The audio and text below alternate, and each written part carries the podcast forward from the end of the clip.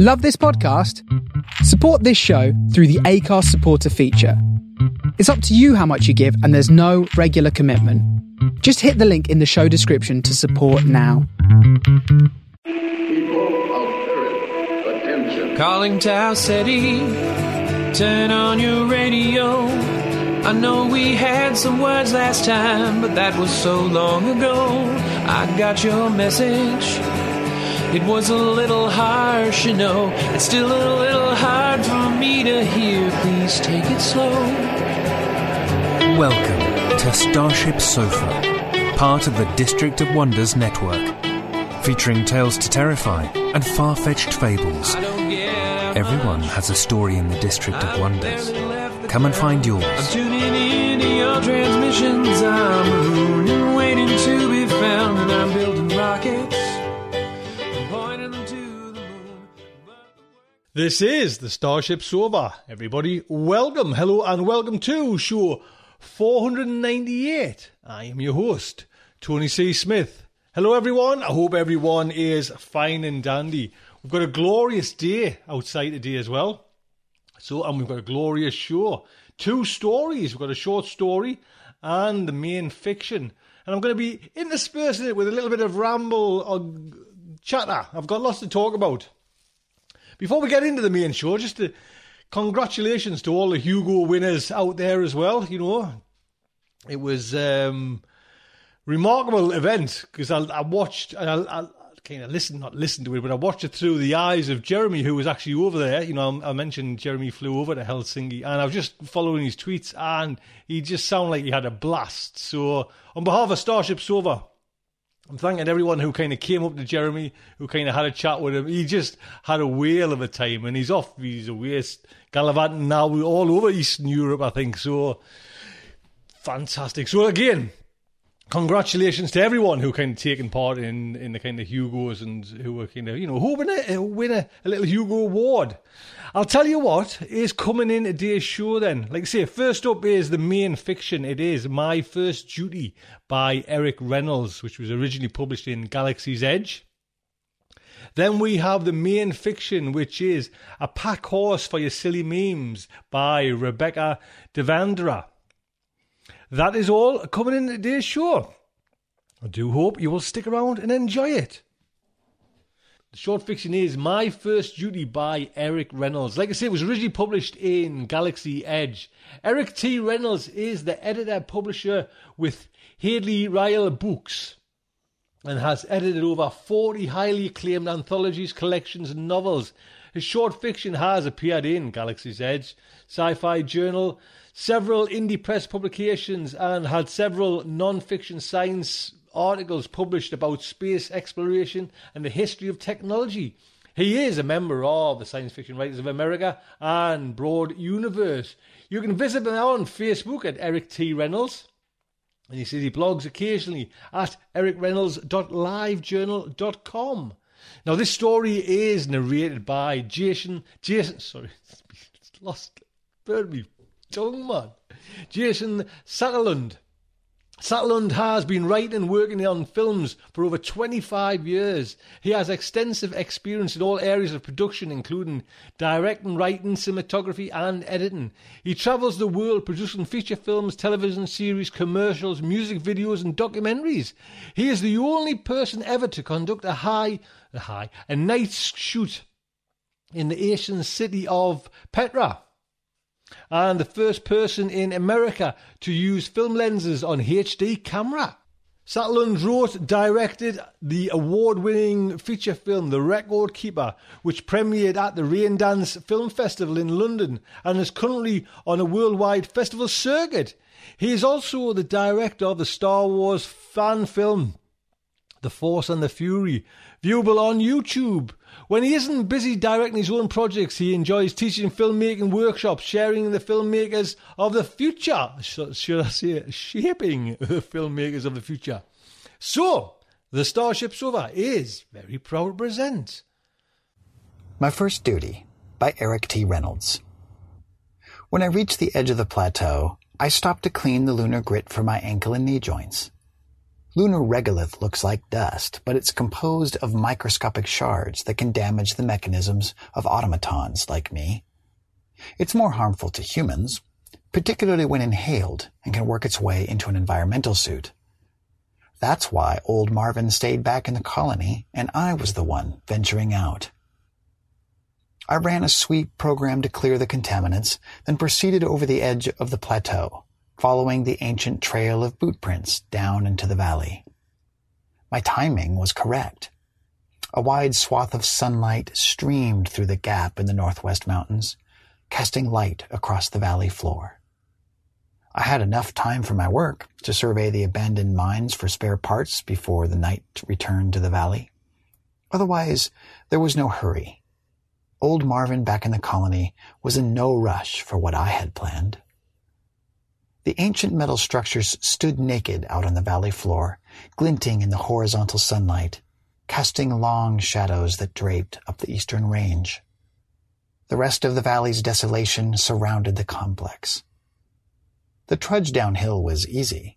I made my way down to the edge of the mines in a couple of hours. I would have enough time to find what the old hermit back in the colony up on the plateau needed. But it was no longer a colony now. Its domes and tunnel complex once housed thousands. Now, just one. Old Marvin. Thinning grayish beard, ratty hair down past his shoulders, and no hair on top. Common among some older humans. He was one of the last to remain on Luna during the abandonment. What happened to the rest? I did not know. Lunar life is difficult, and old Marvin's appearance showed it, particularly since his last companion had died several years before. Old Marvin had tried to cope with it, but he descended into a sad fraction of himself, and it became my responsibility to take care of him. For all I knew, he was the last of humanity, and this made my job more important. If he ceased, so would humanity. When his last companion died, old Marvin said that he was then the most famous person, loved by all of humanity. Assuming, of course, he loved himself. But that was questionable nowadays. I didn't understand his logic, but that wasn't my job. He didn't show great love for himself. He just existed in what was left of the colony on that small plateau. He always appeared happy, even if he cared nothing for the rest of the universe. Each trip to the mines grew more challenging for I had scavenged most of it on previous trips. But today's needs were different. Old Marvin was good that way. Whenever I came up with new ideas, he didn't protest my desire to experiment. He never criticized my lessened cognitive abilities and my imperfections that resulted from deteriorated, aging circuits but maintaining the colony to keep him safe was top priority over self-maintenance. Colony maintenance and taking care of him required innovation during these times of no supply ships from Earth. Skeletons of rockets stood around the edges of the mine complex. Broken down lunar crawlers sat scattered about the plain, some near the non-working airlocks that protruded from the central mine structures, others near the boulder fields all abandoned, worthless, stripped of usable parts by me on previous trips. Old Marvin didn't need anything large or heavy this time, just a couple of items for something I had been planning for him. Today's needs sent me to an old electromagnetic launch track that once catapulted the ore charts into orbit to the awaiting freighters. The track stretched the entire length of the valley, angling up onto a spur of the eastern mountains to their summit, where it would let go of the carts being flung into orbit.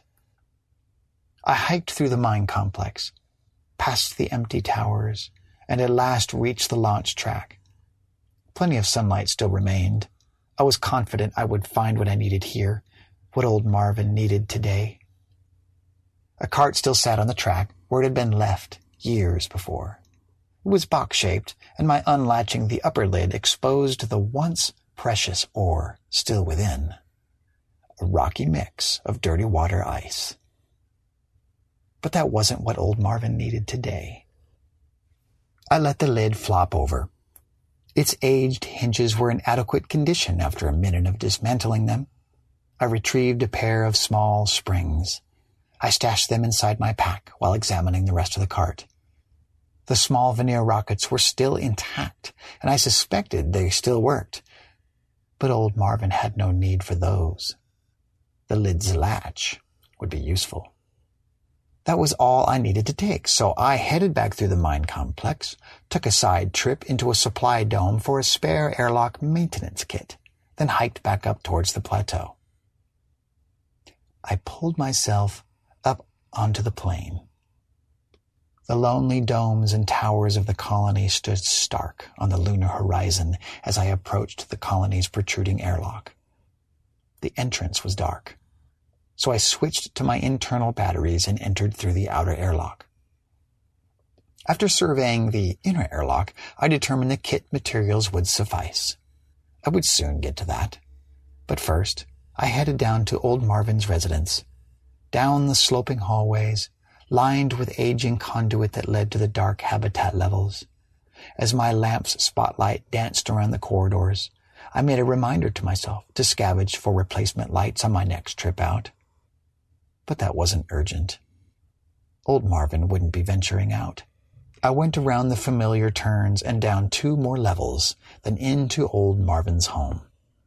My lamplight flooded his place, and he was there waiting for me smiling as always, reclining in his chair. I said, I've retrieved some items. He didn't say a word, just smiled like he usually did. I dropped my backpack onto his desk and pulled out the pair of springs I'd retrieved from the mine ore cart. I said, I believe these will work, and I have something else I think you'll enjoy. I placed the latch mechanism on his desk as I grabbed one of the springs and attached one end to his jaw right behind his right molar, the other end to a hole I had previously drilled behind his upper teeth. I tightened the spring and old Marvin's sagging mouth angled closed. I attached the other spring to his left jaw, grabbed the bony chin, pulled it open slightly. Then I let the mouth snap shut to test the mechanism. I said, it's nice to be able to close your mouth, isn't it? He didn't say anything.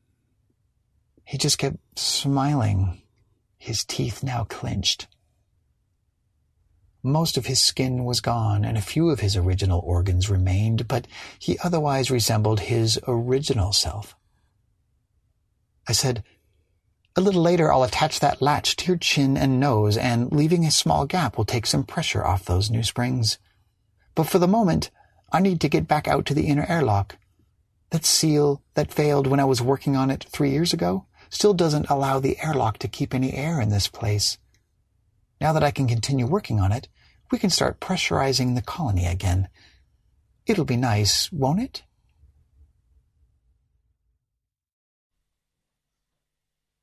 There you go. Big thank you to Eric. Eric, thank you so much, sir. Excellent. And Jason, please come on. Back, back. Come back, come back. We'll have you back, sir. Thank you so much. Now, while I'm kind of chatting on there, I keep losing my breath. You know, my kind of voice. Look, I tell you why that is. I've been, you know, I've got my little allotment there, and I've got me kind of polytunnel with all the kind of peppers and chilies in there, and loads, to be quite honest. Well, now they're starting to come come good. And the other night on Facebook, I, I, I made like a kind of hot sauce, and I put a couple of pictures on there, and I got a load of kind of comments. You know what I mean? Oh, the mouth drooling, mouth drooling. Now that was just a test for today's sauce, which we've just made. My son read and myself have just made it. It's like a sweet, hot mango fruity sauce, and man, I put that on Facebook yesterday. Oh, and we nice to have, have a, like a, a science fiction name for this sauce. You know what I mean? Just a kind of like a rift on science fiction. I bet I've getting because I posted on me my own Facebook page and I think Starship Sofa's one as well. I bet you're talking about nearly 170 comments all together, all sorts. Spicy Uranus, I like that one. Scoville 451, little rift there. I have a mouth and must scream. There is so many. Do you know what I mean? Like Ender's Salsa, River Dam. Now I'm not sure what River Dam, but there's been loads on the kind of the rift on the Dune novel. You know, Spice and all the spice mining and everything like that. Ring World, Revelation Spice, Burn Your Asimov, Ender's Arse Game, Taste to Terrify. And you know what I was thinking of doing? I was thinking of actually doing three sauces.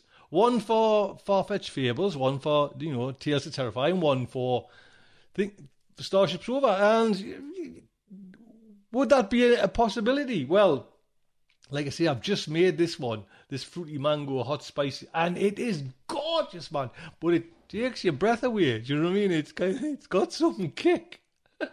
so that's what I've been doing. Have a look over. I'll put some pictures on. I've got the ones we've made there now. I've got four sample pop little bottles. You know those little kind of met one with like look like they're a Pilsner lager bottles, but they're just tiny little ones. Cause you only need a little bit, mind you. That'll last you a year. I'm going to give out four of them on Facebook. So you know, pop over there and see if you can. You, if you if you wonder one for well, I'm like I say, I'm I'm stuck on a name. Well, I'm not stuck on a name. We've got that many names. Do you know what I mean? It's just, um, and there's like I say, there's loads of been riffing on, you know, just science fiction themes as well. Mars attacks, Mars attacks my arse. Extend life salsa. Forty-two. That I, I, I like that one as well. Forty-two. The desolation of ah, go for lunch. The perils of fluorine. I'm not sure what that one's. The left hand of hotness. The man in the flaming hot castle. A fire upon the deep. Deep. Altered Caspian. Heartburn games.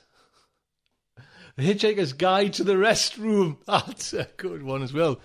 The green chili slice sauce of earth. I could honestly, man, there's hundreds. Well, there's about 180. And like I say, I'm really pleased with the way this sauces came out. So, hey, you know, anyway, I'm off. I'm off again. Let's get into the main fiction. It is A Pack Horse for Your Silly Memes by Rebecca DeVendra. And it was originally published in Outliers of Speculative Fiction. Rebecca is a, a, figure artist and speculative fiction writer living in Boston. She serves as a first reader for the magazine of fantasy and science fiction. She's also a mum of three cacophonous early rising children. She's probably in her pajamas, but I love this. I love this. She has an emergency collar shirt for video calls. I've got one of them as well. Check out her work at Rebecca DeVendra com. This story is narrated, guess it was narrated by our very own Amy H. Sturgis. I'm going to give you the official bio that Amy goes by. Amy H. Sturgis holds a PhD in intellectual history from the Vanderbilt University and specializes in both science fiction and indigenous, indigenous, I can't even see it, man, it's just scalded me tongue. American Studies. Since 2008, she's been contributing monthly, looking back at genre history segments for Starship Sofa. Editor in chief of Hocus Pocus Comics and faculty at Lenoir Rhyne University. Sturgis lives with her husband in the foothills of the Blue Ridge Mountains in North Carolina. Learn more about her award winning work at amyhsturgis.com. So, the Starship Sofa is very proud to present A Pack Horse for Your Silly Memes by Rebecca DeVendra. I am eating dinner very contentedly when my fetus interrupts my thoughts. Pickles? Pretty please? I sigh and look down at my gigantic belly, the little limbs contained within making visible movements as the request is followed up with encouraging kicks. I push one of the stray limbs. An elbow? Away from my ribs. Sure, Muffin, I'll get to the fridge. I don't know if it's a girl or a boy, but I call it Muffin. I can tell that the researchers at the Johns Hopkins Xenobiology Lab think it's stupid, and I think that's partly why I do it. They've done sonograms and they claim they have a good guess at the sex, but I don't care to know. There are a team of them there that I see regularly, and they are all nice except Cecil, who insists I call him doctor, even though everyone else around me has a PhD or an MD, and we're on a first name basis. Do not worry about Cecil. His unenhanced intelligence could not even ever comprehend the exponential growth of something as simple as electromechanical computers. He probably thinks a vacuum tube is an attachment to a sweeper. Yeah, that doofus. I can feel a tickling sensation on my neck when Muffin experiences amusement. I feel it now.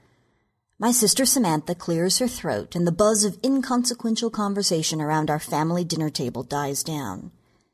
I just want to say that Mark and I are expecting again, she says with a blush. This is her seventh, so the reactions are a bit lackluster, albeit polite.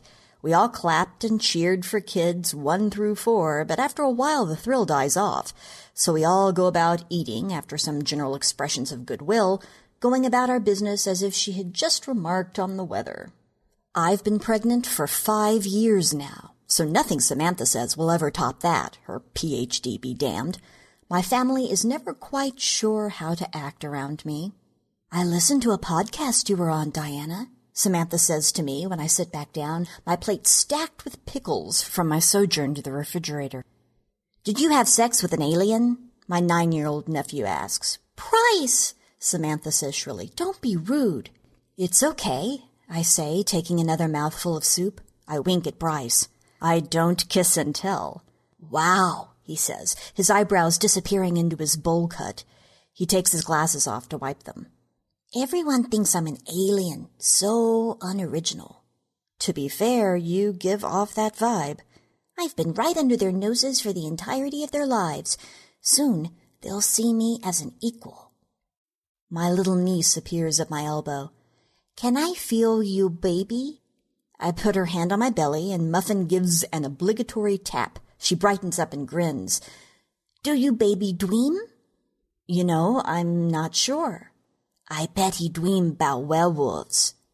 My neck tickles.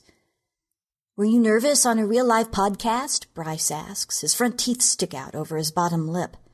Samantha frowns, but she is actually interested in my answer, so she doesn't correct him. My parents, my brother-in-law, and my aunts and uncles look uncomfortable, but they are listening as the kids chatter and run around the table. A little, I say. What a lie! You had to poop the whole time. Shush you. I'm so glad that nobody else can hear you. Did you know what they would be asking ahead of time? Samantha asks. Some of the questions, pretty standard stuff. They ask about the outage, but I just tell them Muffin's conception on that day is probably just a coincidence. I still don't know what happened that day, my brother-in-law says. Mark remembers the day clearly because the outage interrupted his children's streaming kiddie show time. He's a stay-at-home dad and very neurotic. The last minute of every day planned. Nobody really does, I reply with a shrug. As far as we know, it was worldwide, but the Chinese still won't participate in the conversation. Merging with you was quite fun, like jumping into a pool and everyone noticed the ripples before they quelled.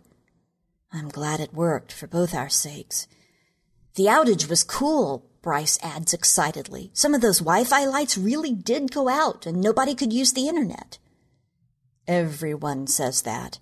It was different for me. I'm not exactly national news, but there are some rumblings that slip through, and I'm free to talk to people, like the ones who run that podcast, who put my story together with the outage. Muffin thinks the politicians want it that way. I'm studied, watched, but only just enough.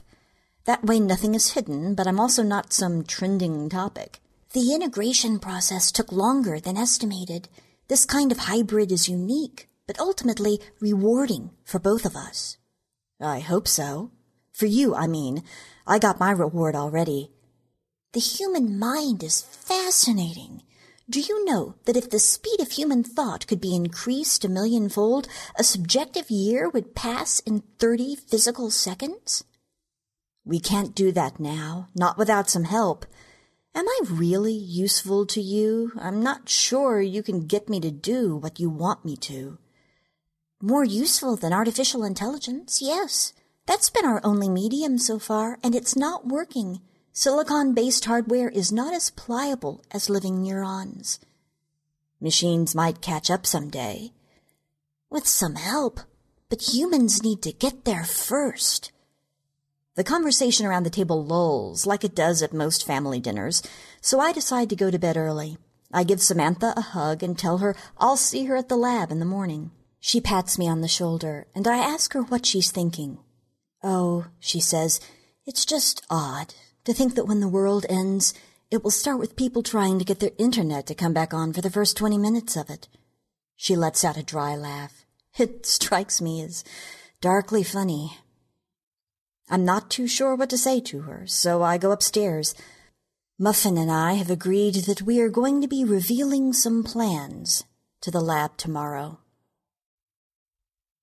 Ever since this pregnancy, my body is more efficient when I rest, so I only need about three hours of sleep before I can start over again. I go to the lab early. Samantha walks in after me, large coffee in hand. She's rather bug-eyed and walks with a hunch since she's always leaning over paperwork as if commanded to do so at gunpoint. I'm so absent-minded this morning that I forgot to give the barista his tip, she says, as she sets her messenger bag on one of the desks. The strap gets tangled in her frizzy blonde hair, and I watch her awkwardly extricate herself. How much do you tip a barista? I ask. I give 25%. So that would be. You don't know how to calculate a tip. Hey, you're looking at the gal who thought Fibonacci was a popular pizza place. right, she says with a sigh. You were hopeless in high school. During my first trimester four years ago, trimester being an estimation before I had a visible belly bump, I met with Samantha in her office and demonstrated Muffin's knowledge of Dijkstra's algorithm for shortest paths. I had no idea what it was, but I wrote down what Muffin told me, something about a bunch of lines and numbers. Samantha's jaw dropped. She had me do it a few times before she called in some of her colleagues. I thought Dijkstra's algorithm would impress her. Our infants can do it. Very simple. If you say so, I still can't figure out why we use letters in math. All mathematical symbols represent truths one can apply to reality. Neato. Samantha had to explain to the lab that I failed high school math. They didn't care. They told her I'd probably learned a few tricks to play with her. And then you showed all of them your medical records. It took them a while. Her colleague Samuel saw the test results showing my brain tumor and apologized to me and told me there was nothing anyone could do. I remember you laughed because he was missing the point. I told him to look at the other tests, the one I took after the outage. His mouth was open for so long I thought flies would find their way in. He and your sister insisted on doing their own tests to make sure the results were true. Like any good scientist, I didn't mind. The results were clear. You were cured, and they could not help but take us seriously. Samuel walks in. He's the cute one. He's dark skinned and in shape and always wearing these ridiculous horn rimmed glasses. He has his doctorate in physics, so he consults Samantha whenever she runs her algorithms through the computer. Is that what you think she does? How funny. Hey man, you picked me. Should have done your research. Nonsense. I find you charming. How's Muffin? Samuel asks. He is the only one who calls it Muffin. I beam at him and rest my hands on my large belly. Great, actually. It told me the other day that we're more useful than machines because our brains are squishier. I see, he says, raising his eyebrows. Any chance Muffin can speak directly about that? Up for it? Only if you are, of course. Muffin's game, I say, and I close my eyes. It's always weird. It's like I'm outside, viewing myself, but I am myself. Neither a dream nor reality. All tactile senses are siphoned away. I only remember things like what my tongue feels like against my teeth, or what my skin does when I'm cold. My brain remembers how to tell my body to breathe, but in this state it doesn't bother. This breathless, almost ethereal existence is something unbodily, yet necessarily tethered to it, like a rock holding down a balloon. I watch myself sitting in front of Samuel with my hands on my belly. I motion for a pencil. God, I'm always annoyed by how my hair looks from the back. I'd like to speak to you today about the potential of human neurons, I hear myself say. I'm twirling the pencil in my hand, making it cartwheel from finger to finger. You mean like conditioning them? Samuel asks. Sort of. The human mind is pliable, or as Diana described it, your brains are squishier. Yes, well, Samantha pipes in, the human brain might have a lot of potential, but that only shows how weak it really is. The human brain needs to work to understand higher mathematical concepts. There are no shortcuts. Intelligence must be slowly kindled, like a fire. Unless, are you trying to make a shortcut? I see myself smile smugly, and I form my hand into a fist and balance the pencil perfectly on the tips of my knuckles. Samantha and Samuel look at each other, Samuel's mouth slightly agape. We are interrupted. The door opens to announce the arrival of Cecil, waddling in with his walrus mustache bristling and sporting his characteristic glare. Meetings are not to start with subject alpha until all members of the team are present, he bellows. He pulls a blood pressure cuff from his bag and wraps it around my arm with evident irritation. We didn't get that far, Doctor, Samuel says, Muffin was just starting. Cecil mutters to himself after taking the blood pressure reading and then slams his papers onto his desk and falls back into his chair, which squeaks under his girth. Please continue, Subject Alpha, Samantha says softly. I believe you were going to talk about artificial intelligence. No, I say. AI is an inefficient undertaking now, when the human mind will give me what I need. You must give the human brain more credit. Sure, it's the size of a grapefruit, but it can do things like recognize faces, a feat that the best computer cannot do without giant servers maintained by multiple personnel. You see, I am interested in intelligence amplification. We have touched on this before. What if one could legitimately manipulate human neurons to produce the perfect algorithm? Yes, but what does the perfect algorithm do? Samuel asks. And why do you in particular want to do it? Because I want to be born now. Ludicrous! Cecil scoffs. Such a thing is pure fantasy. We are not capable of producing an intelligence explosion. We deal with science, not pure imagination. Considering the circumstances, that assertion is pretty laughable to me. Cecil wants to maintain that I'm just batty, but his duty to science makes him grudgingly accept me. He resents being assigned to the xenobiology lab. It was going to lose funding until I appeared, and the fascination with my cancer cure put enough pressure on academia and certain NSA advisors to assemble this team. He harbors hope that some psychologist will come swooping in and declare I've got a rare medical condition and that my mad ravings will go down as the biggest hoax in history. To be fair, the internet has exploded with conspiracy theories about me. My favorites are the men who want to have sex with me. Seriously, what the hell? Science suffers without imagination. Samuel chimes in. All innovation is a leap at first, and then reason catches up. Samuel, Samuel, how I love thee. I wonder if he's one of the conspirators. So, help me catch up, Samantha says irritably. Can you produce this algorithm? Yes, I say, I am ready. I have been slowly fusing with Diana on a cellular level, rearranging her neurons to suit my needs during the pregnancy. I had her permission, of course. Well, hey, someone's got to use my brains. Give yourself more credit. I needed someone with a heart so that I could mold the mind, and your mind was open. Could you imagine what would have happened if I'd run into someone like Cecil? You'd be dead. You'd have done okay with someone like Samantha, though. You needed a female host, and she's brilliant. Granted, I needed a natural biological process that allowed me to become codependent upon a human in a non-parasitic way. But Samantha? No. She wants to be open, but she has too much fear. She knows things. Maybe I'm just foolish. She's limited, and you're brave. Bravery often looks like stupidity, but that is not bravery's fault. You're rearranging her brain? Samantha asks, her expression bordering on disgust and apprehension. I know that you cured her tumor somehow, but how much can you continually alter the human mind? Are you confident this isn't hurting her? I smile at her and respond, We've always known that pregnancy alters the brain. Does a growing hippocampus hurt anyone? Okay, sure, Samantha says. And then, in response to the blank look coming from Samuel, she continues, New dendritic spines grow in the brain of the pregnant mother. This causes more signals to transmit between neurons, stimulating brain growth. The baby leaves part of itself in the mother's brain forever, even after birth. Her biology is never the same.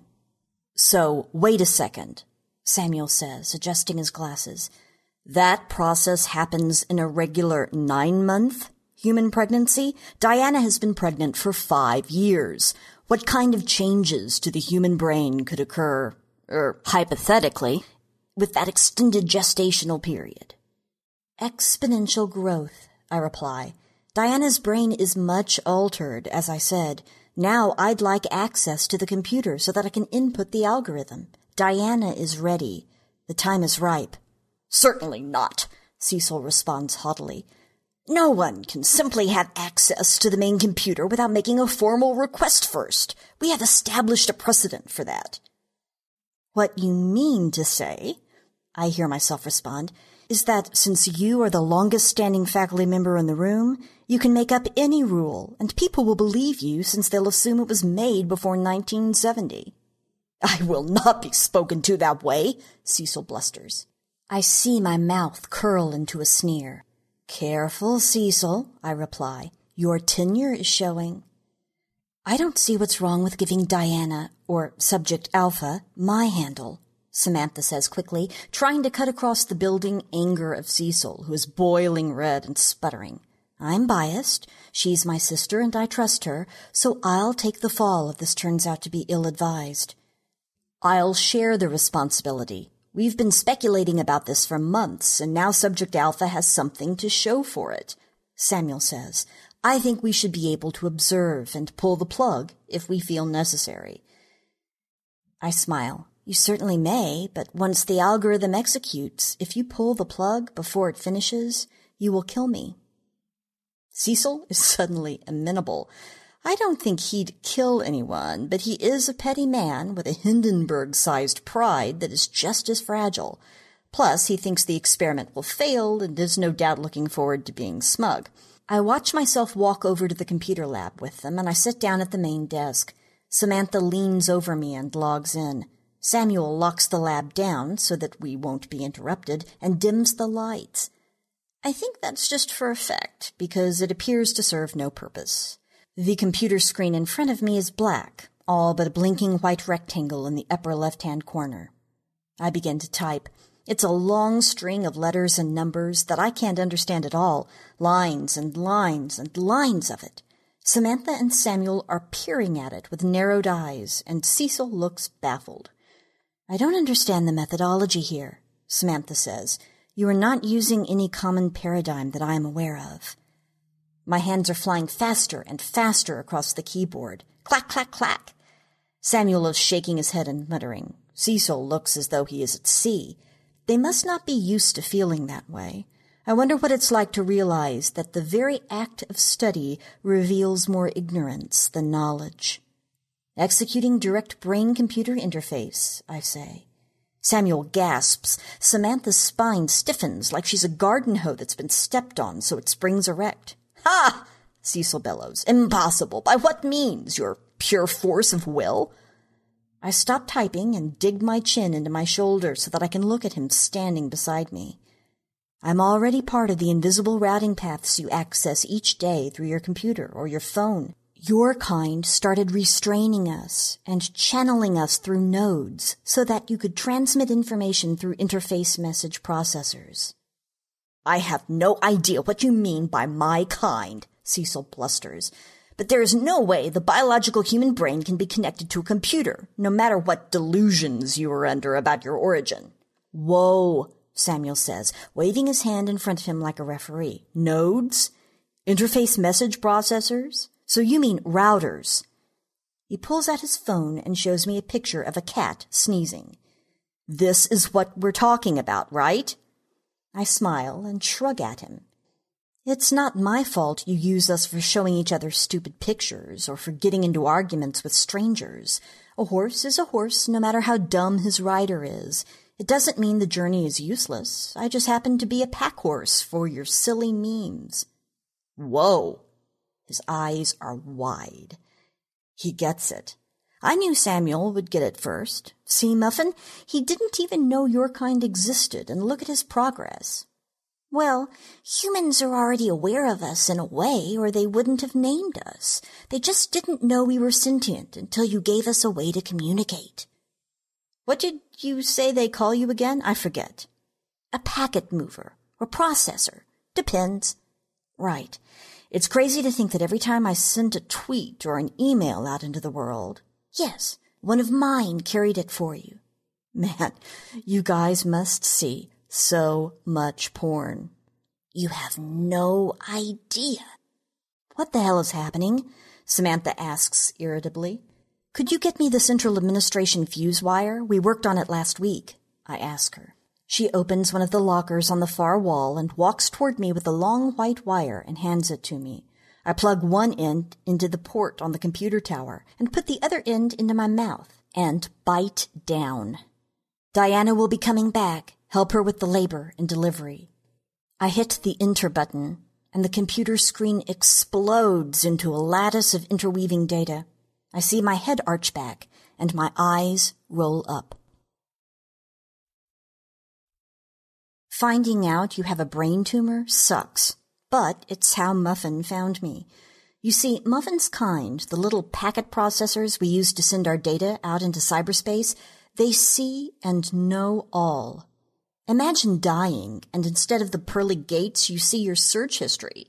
If we're all born blank slates, we die cluttered pegboards. He saw my brain scans online after years and years of searching other people's, and he zeroed in on me. I was apparently open, loving, and desperate enough to become a candidate. But some people are all of these things, yet not compatible. I was. Am. It's the neurons. Just the right kind of pliability. Muffin tells me often that I'm open and wonderful, but that's just talk. This is because Muffin is kind. I guess a packet processor becomes kind by doing the opposite of what is seen on Twitter. The chemo had been a long shot, crying, bald, bereft of hope and fingernails, and then the concept of brain to computer interface started popping up in everything that was advertised to me. Muffin communicated to me this way at first. Then I saw my brain x-rays with a note, I can help. We started to chat, and then the possibilities of the merging were laid out to me. Muffin asked if I would help. Why the hell not? My first time with the fuse wire. Ah. The moaning helps when the vice grip forms around my abdomen and lower back. I exhale with a low note that takes the pressure out with it, and then it's gone, and I breathe in, and I wish I could sleep, but the next one is only minutes away. I stand up again. The nurse holds a straw to my lips, and I gulp down ice cold water. It's been seven hours. The labor and delivery floor is abandoned except for the authorized faculty and nurses. Cecil keeps checking the monitors and clucking like a hen. Samantha and Samuel are setting up all of their equipment to try and get a reading, but the internet is unreliable and they don't know why. I hear Samuel mutter something about resetting all of the routers when the rush is on me again, and I bend my knees and fall into a squat. I am only sorry that I cannot help you with this part. I stand up. Will it hurt? Human birth always does. So animal. I appreciate you not using drugs. I don't know how I would react to them. We've come this far. I can do this a few more hours. You are doing me and my kind an amazing service. Once the new species gains a foothold, pain during childbirth will be but a memory of a barbaric past. I always thought that computers would make us smart. Humans, I mean. Sometimes I think it just made us more docile, like sheep. Computers are only our ambassadors. You are finally ready for intimacy now. Ready for me and my kind. There's a sensation like a rubber band being snapped on the inside of my womb. A rush of warm water runs down my legs and stops once the contraction is over. Looks like we're close. The lights go out and the emergency backups come on. That's odd. Are we okay? Samuel asks, walking over to the hallway. I can hear him flipping several light switches. I hear Samantha's glasses hit the table. There's a hand on my back, and I squat again with the next contraction. The next gush of warm water pools on the floor below me. Are you with me, Muffin? Hello? I need to check your progress, Cecil says to me. Can you lie down? I do so. He and the nurse are looking between my legs.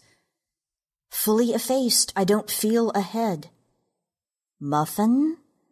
The nurse is next to me. She puts a hand on my shoulder. Do you feel the baby moving? I shake my head and say, I haven't really been paying much attention. Well, sometimes it's hard for them to move in there, since they get a little crowded, but you should feel a wriggling.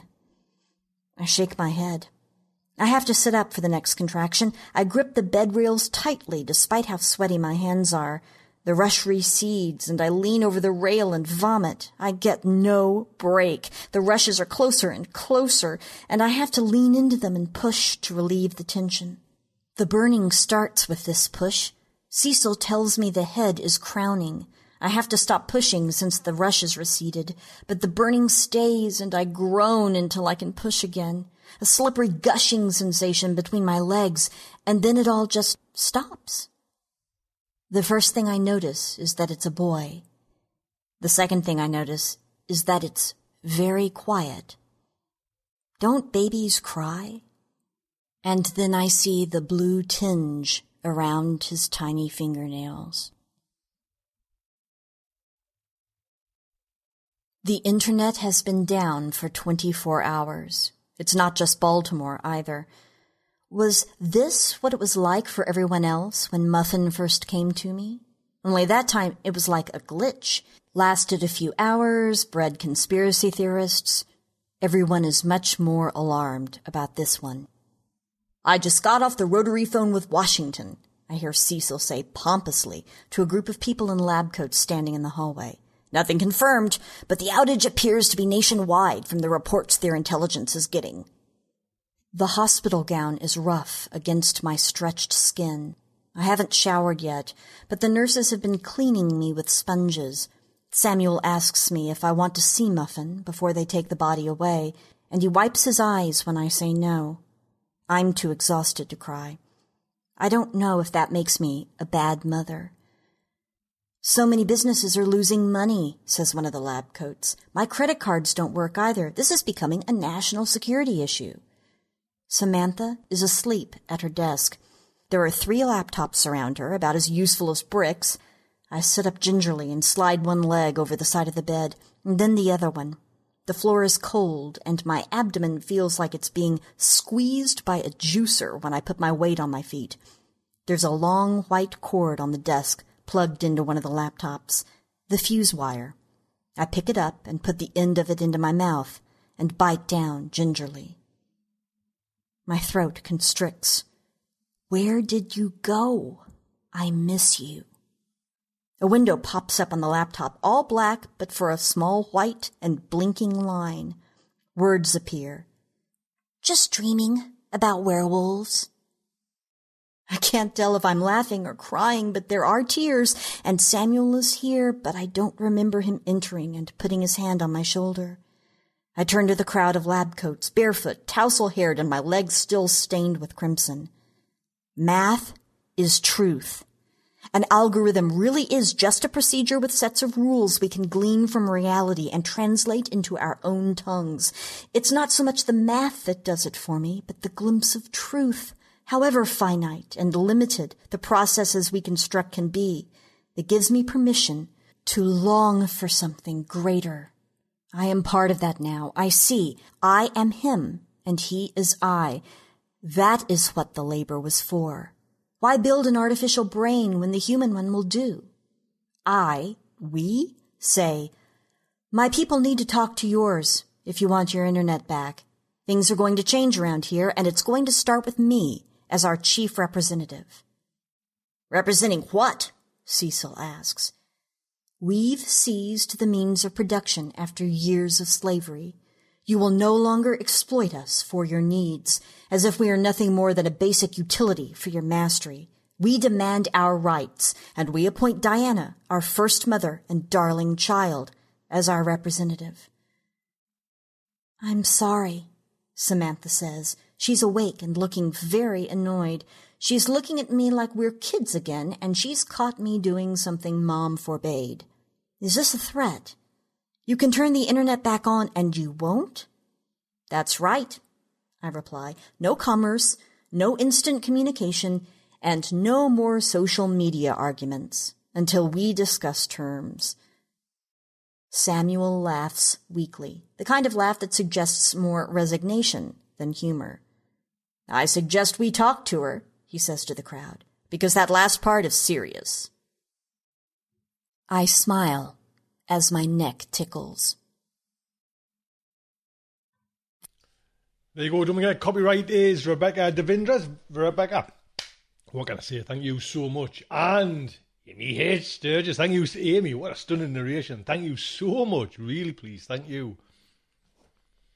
You know, since that story there, since I went up, I went back to the kitchen and I've had me breakfast, dinner, brunchy kind of thing. Used me sauce and can you hear?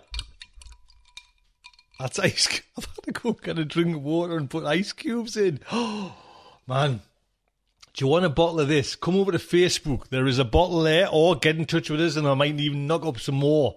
Um, chuffed a bit with it. Big thank you to everybody that's been on the show today. Huge thank you. Thank you so much. It has been a blast. And like I said, a blast in more ways than one. Until next week, just like to say, good night from me. This presentation has been brought to you by the District of Wonders Network, dedicated to podcasting the finest genre fiction. You can learn more about the District of Wonders and their many literary productions at their website, www.districtofwonders.com. Thank you for listening.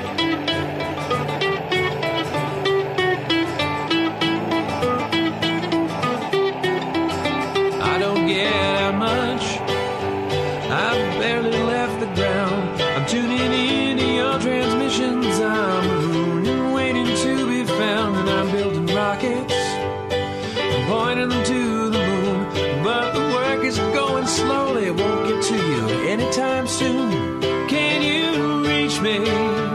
Is my signal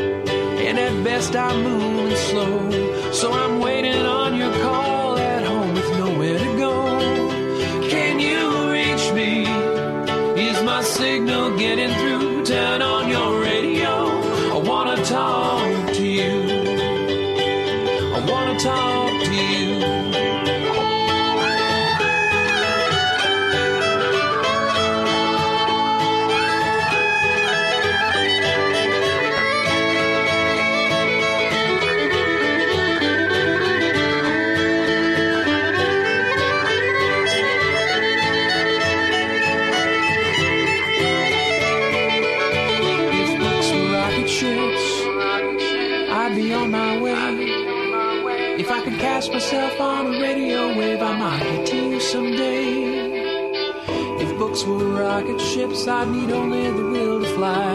I'm still building word by word, and I'll get out there by and by. I'll get out there by and by. I'll get out there. I'll get out there by and by. I'll get out there by and by.